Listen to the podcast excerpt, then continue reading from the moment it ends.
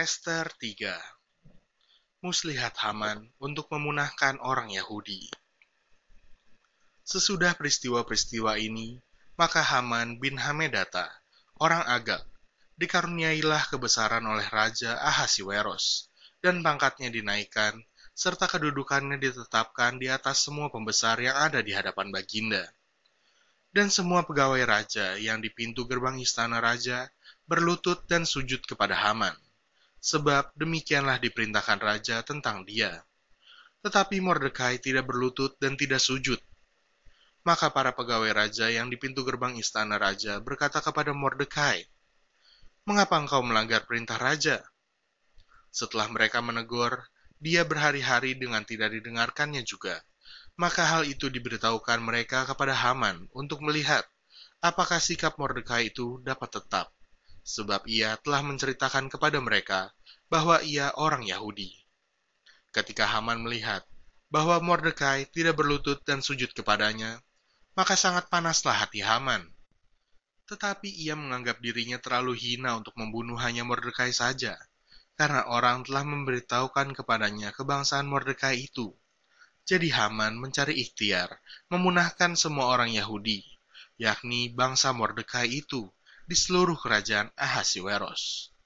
Dalam bulan pertama, yakni bulan Nisan, dalam tahun yang ke-12 zaman Raja Ahasiweros, orang membuang pur, yakni undi, di depan Haman, hari demi hari, dan bulan demi bulan, sampai jatuh pada bulan yang ke-12, yakni bulan Adar. Maka sembah Haman kepada Raja Ahasiweros. Ada suatu bangsa yang hidup tercerai-berai dan terasing di antara bangsa-bangsa di dalam seluruh daerah kerajaan tuanku. Dan hukum mereka berlainan dengan hukum segala bangsa, dan hukum raja tidak dilakukan mereka, sehingga tidak patut bagi raja membiarkan mereka leluasa. Jikalau baik pada pemandangan raja, hendaklah dikeluarkan surat titah untuk membinasakan mereka. Maka hamba akan menimbang perak sepuluh ribu talenta dan menyerahkannya kepada tangan para pejabat yang bersangkutan supaya mereka memasukkannya ke dalam perbendaharaan raja. Maka raja mencabut cincin meterainya dari jarinya, lalu diserahkannya kepada Haman bin Hamedata, orang Agag, seteru orang Yahudi itu. Kemudian titah raja kepada Haman, perak itu terserah kepadamu, juga bangsa itu untuk kau perlakukan seperti yang kau pandang baik.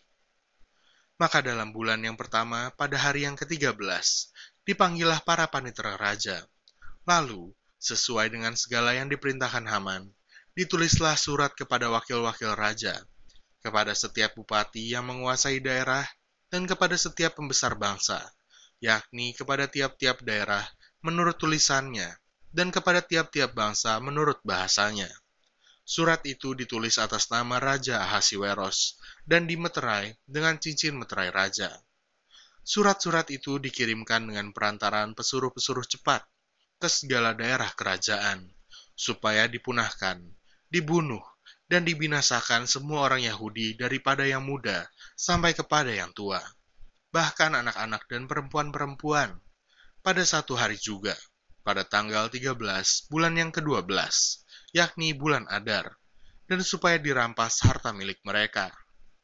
Salinan surat itu harus diundangkan di dalam tiap-tiap daerah lalu diumumkan kepada segala bangsa, supaya mereka bersiap-siap untuk hari itu. Maka dengan tergesa-gesa, berangkatlah pesuruh-pesuruh cepat itu atas titah raja, dan undang-undang itu dikeluarkan di dalam benteng Susan.